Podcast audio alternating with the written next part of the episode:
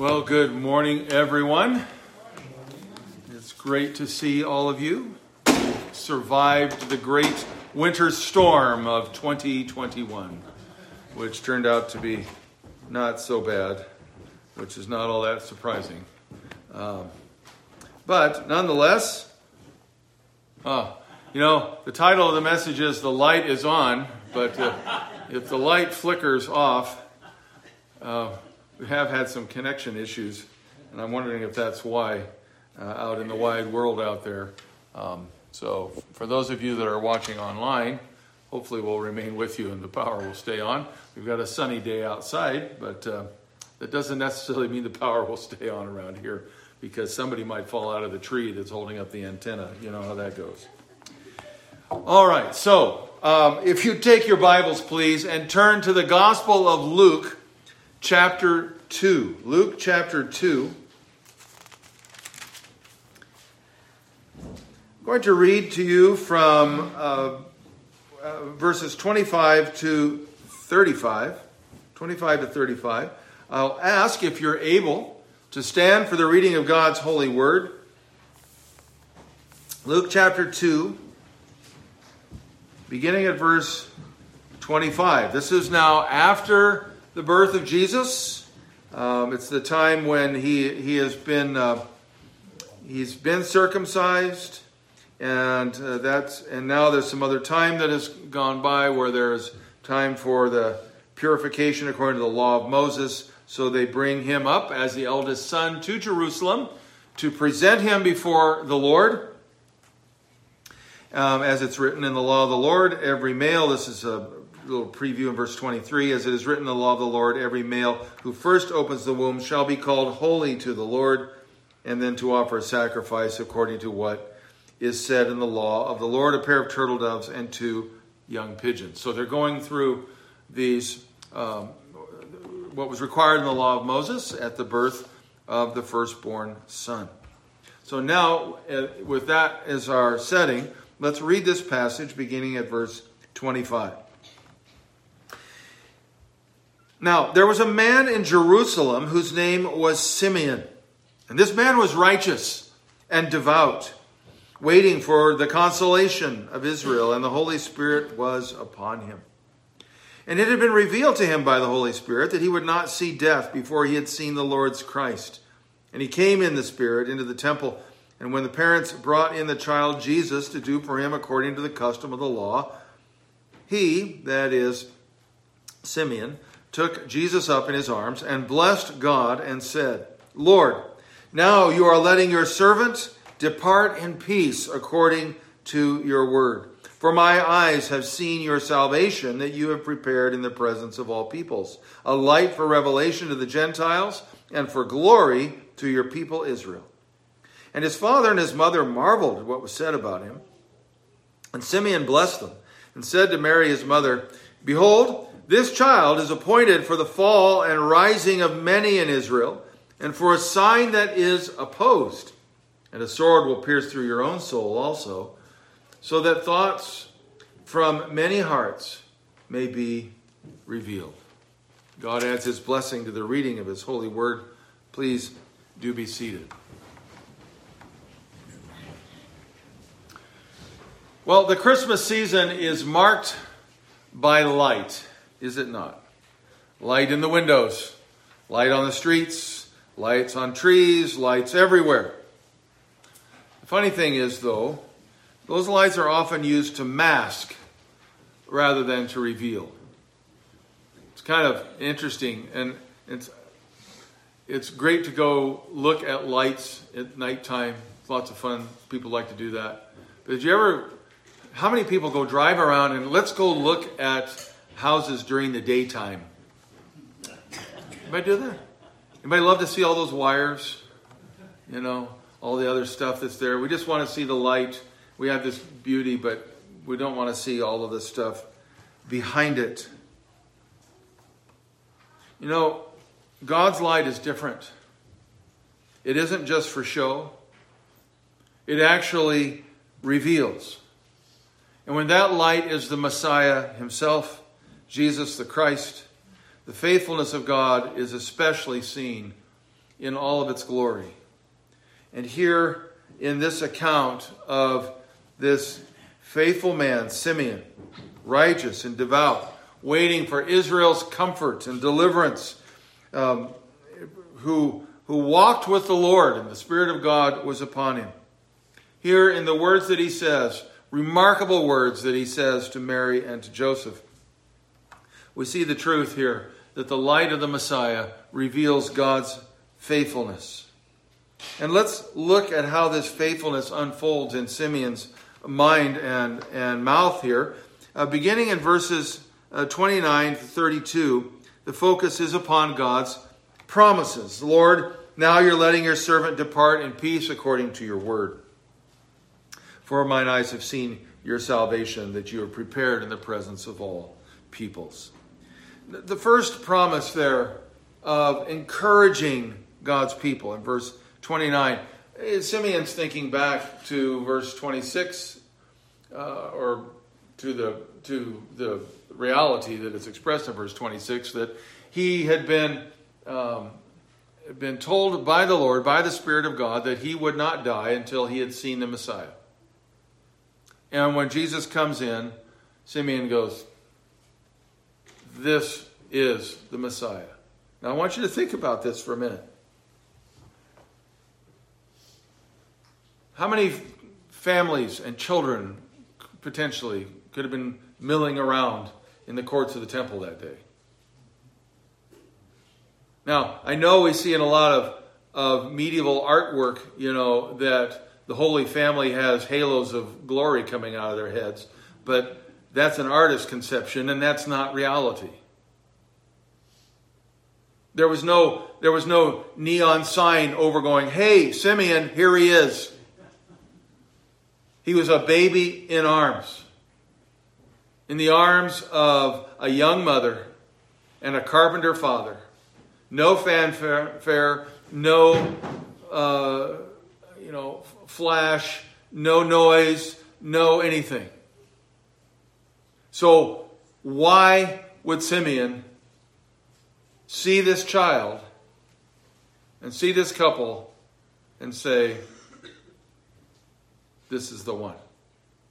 And the things that he says here are pretty remarkable. He acknowledges that God is, is faithful to his promises to encourage his people. And certainly he is, Lord, now I can depart in peace. Uh, just as you've said, according to your word, because my eyes have seen your salvation. The only way that he could know that that that Christ was the Messiah, that Jesus was the Messiah, was simply by the ongoing ministry of the Holy Spirit in his heart and mind to enlighten him to say, essentially, this is the one. And he doesn't hesitate. Presumably, this promise had been made some time before, perhaps years before. We were not told. I want you to think about this for a second. How, how remarkable is it that Simeon, having been waiting for Israel's comfort, been waiting for this day, been wondering, was it ever going to happen? Where and where and how and how would I know?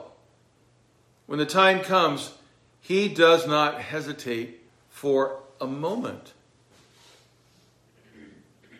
He doesn't pull a Gideon and go, Well, Lord, maybe this is the one, maybe this is not, maybe I'll put a fleece out. Uh, can you give me some other sign, Lord? Uh, maybe uh, somebody else come along? No. He responds. It, it, it, just says he's. It tells you that he walks with the Lord on a daily basis. He knew the Lord's voice when he heard it, and he responded immediately. He was encouraged because he knew God was faithful. And and notice though that he's not he's not stingy or selfish with this. He doesn't go, yeah, now, hey, I've seen the Messiah. Okay, we're gonna kind of keep this on the down low. He acknowledges that God's promises is, uh, are not just about him. How often we do theology and we do uh, just our, walk through our Christian life as if as if God is just sitting up there waiting only to minister to us. But what we have here is mine eyes have seen your salvation that you have prepared in the presence of all peoples. An interesting statement in the temple courts there, which uh, would be for Jews and for proselytes.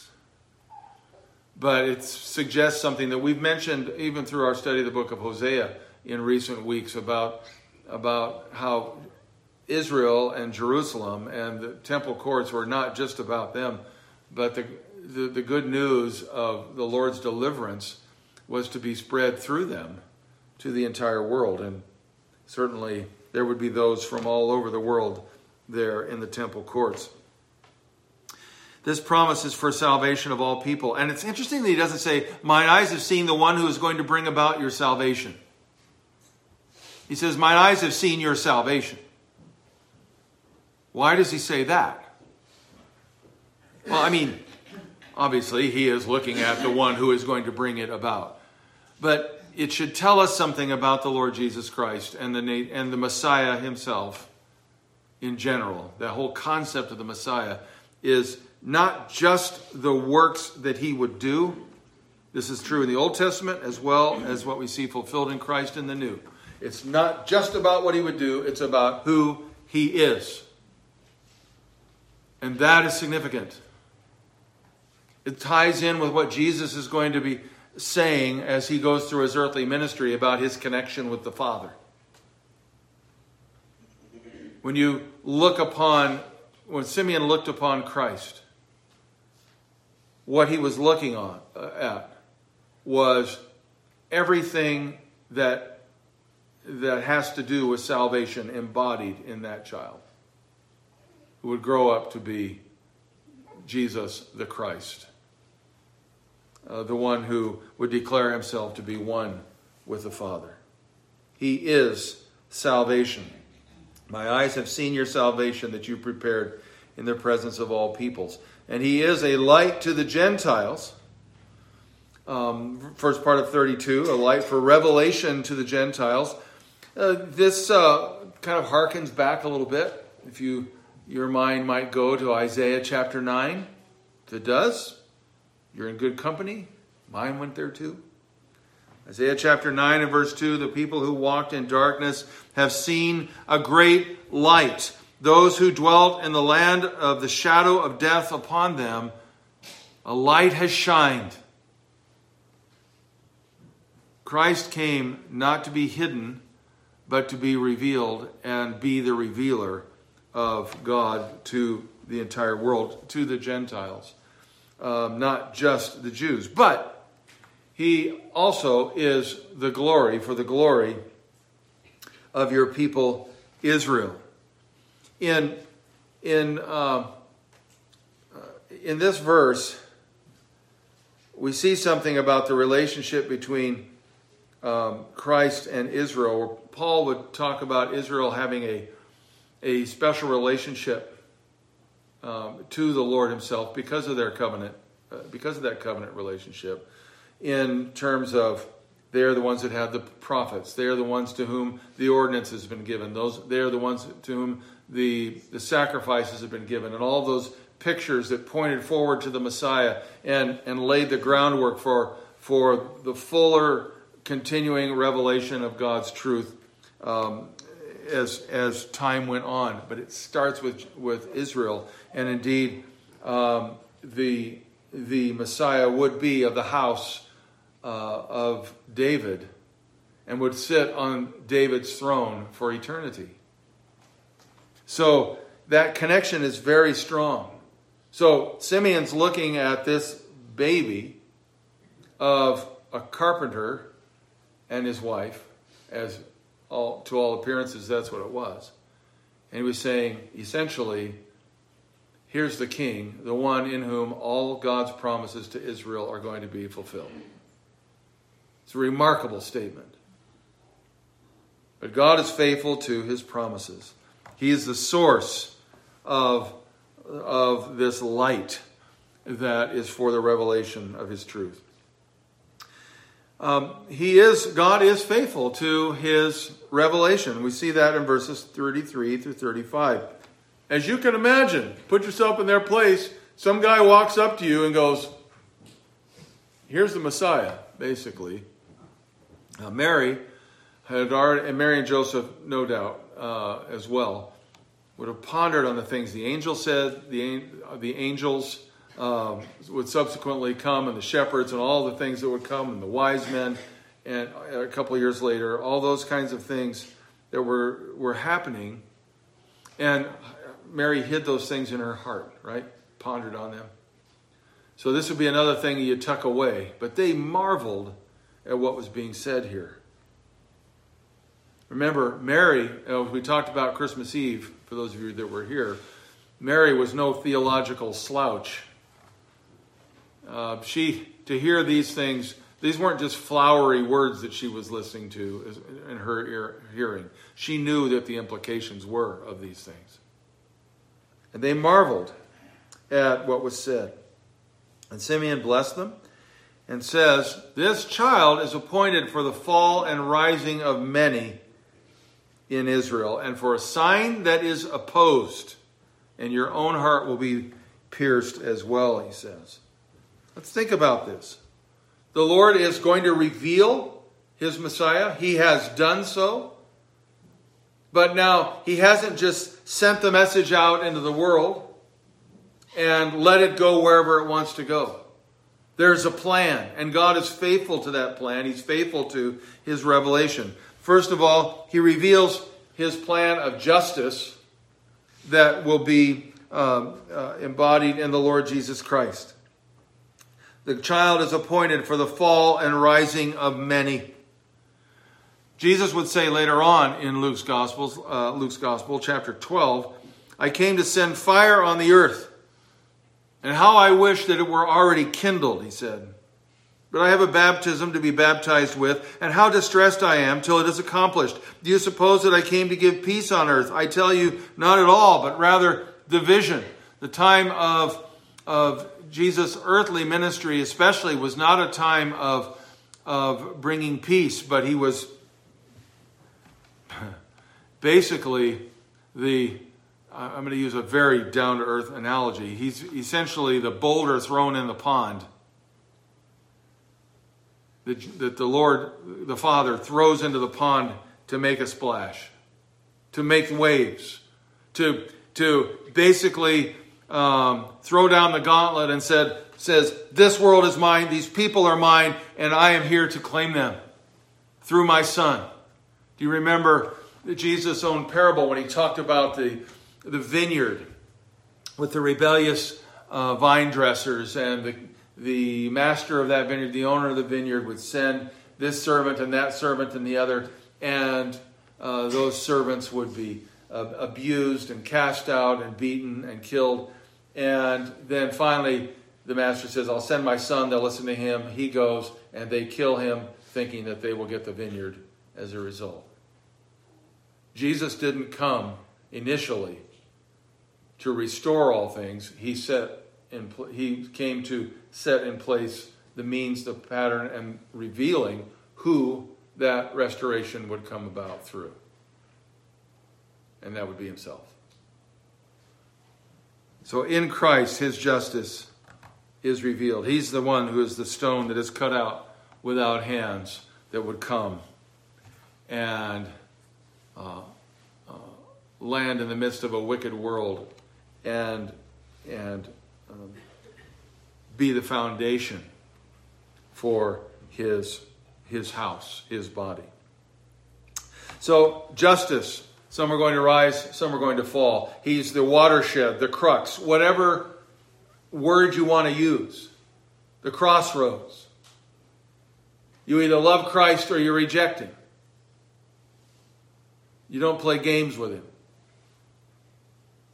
If you're going to reject Him, just say so, be honest, and get on with it. But, dear friends, honor the Christ that God has sent whom God has revealed. He's faithful to that. He's faithful to his plan. He's faithful to his Messiah. And he will accomplish everything for which he sent his word out. The zeal of the Lord of hosts will perform it.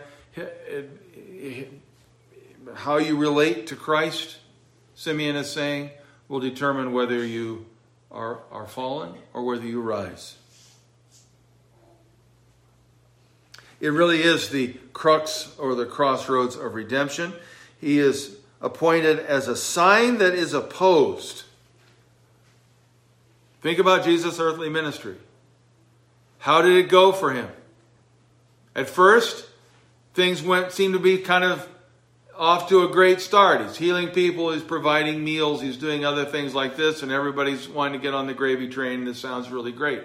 But once he starts talking about the cost of discipleship and what it means to actually follow the Lord Jesus Christ, to actually believe in the Messiah, and to actually live according to uh, what God says is required of those who love him, many walked away. If you've been here any time at all, or perhaps in other churches as well. When we come to the Lord's table and we talk about the body and blood of Christ and partaking the body and blood of Christ, we talk about partaking of that and taking it in. Uh, these are tokens, they're signs. But when Jesus talked about his body and blood and the necessity of consuming his body and blood, and he was speaking spiritually, but people heard this and were like, oh, this is a hard saying. Who can hear it? We, we're not going to do this anymore. Um, I, I, I've never really settled well with the idea that these people were just going, he wants us to be cannibals, which would be the height of idiocy uh, for anybody to think that. I think they knew that he was talking about um, suffering and identifying with a Messiah who was not going to be the the falsely glorious ideal that they had in their minds what the Messiah was going to be. They didn't want blood and gore. They didn't want sacrifice. They wanted ascendancy. They wanted rule over Rome. They wanted you know, their, own, their own power. They wanted their own way to go. And Jesus said, Nope, it's about sacrifice. And it's a hard thing to hear. But Jesus is the one who said to them, uh, for which the, the uh, leaders wanted to stone him, in John chapter 8 um, and elsewhere, he declared himself to be, before Abraham was, I am. I am the one who is, uh, and that is basically the way of saying, I am Yahweh. I am the one who uh, always is, always was, always will be. I am one with the Father. And some believed and some did not. See that throughout the Gospels a lot. Some believed, some did not. Some responded favorably, others rejected. When in, in Luke chapter 4, a couple chapters uh, after where we're reading now here, um, he's preaching in Nazareth from the Isaiah scroll. He's in the synagogue there. He's describing the Lord's servant who will preach and heal and set free all who believe on him. And he says, Today this hearing is fulfilled in your ears. Everybody's marveling, going, Wow, this is a carpenter's son. Where did he learn to talk like this?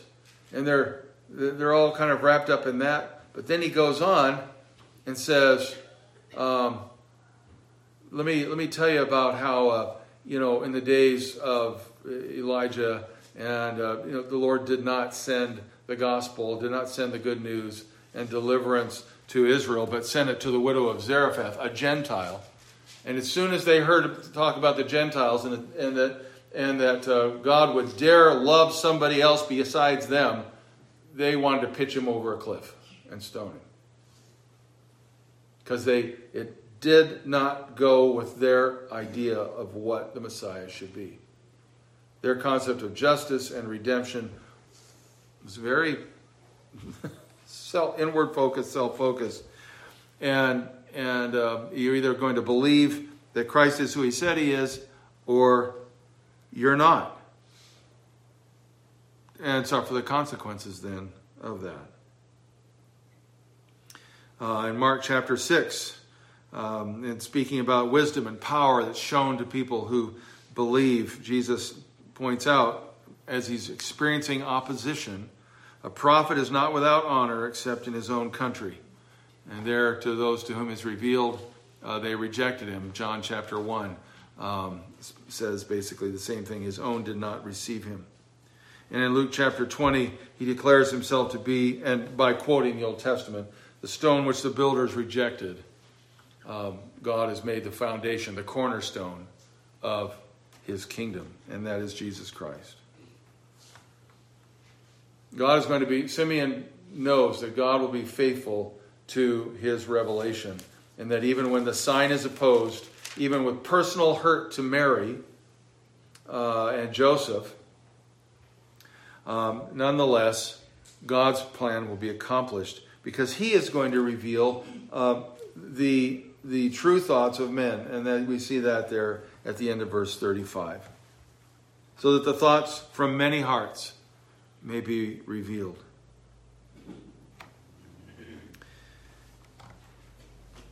In Romans chapter 9, verses 30 through 33, we read this. What shall we say then?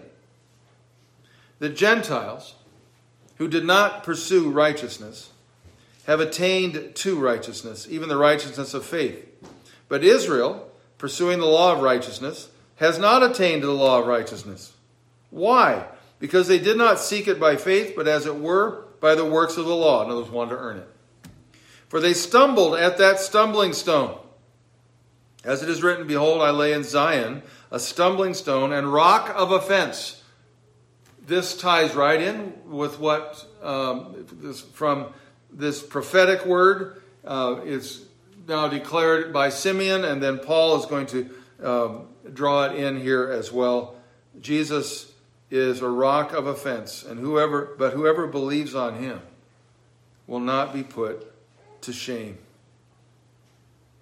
You know, it's interesting, is it not? In the light, you should be able to see where you're going.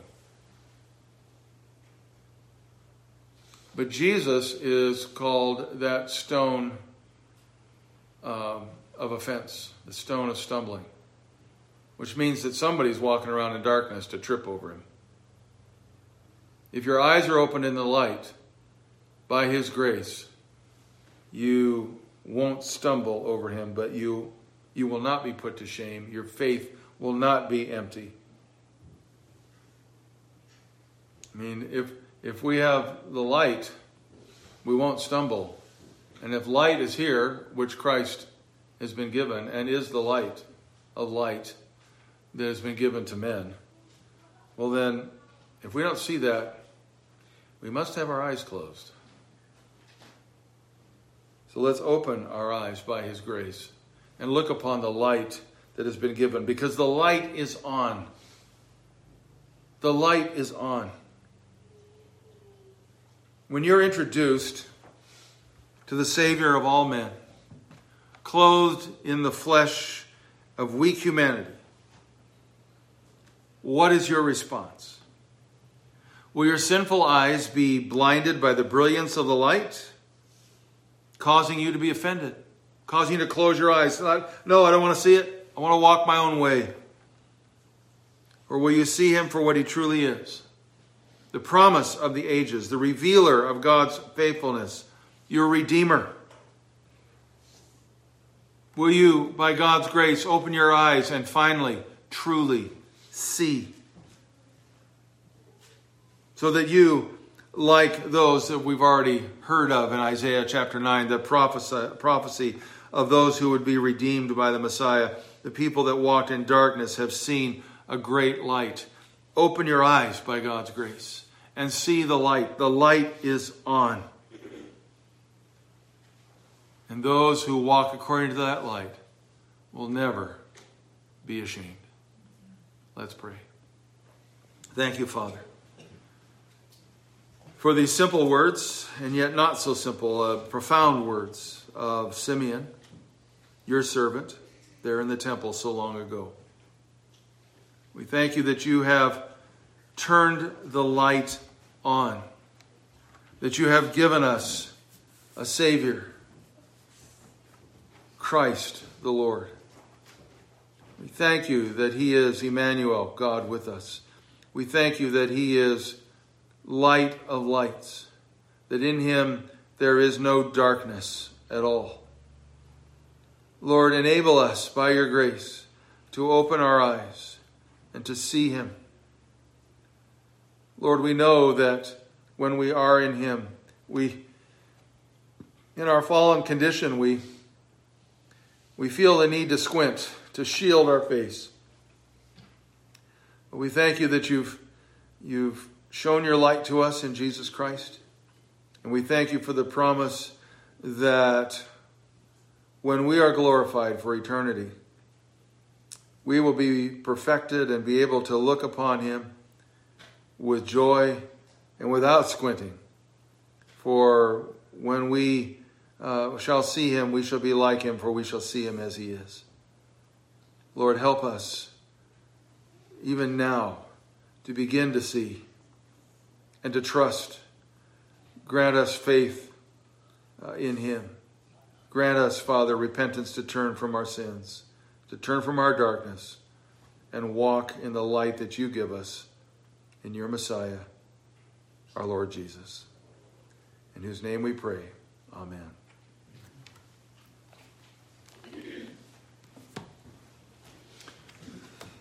Uh, let's uh, take our hymns, hymnals once again, and we'll turn to 317.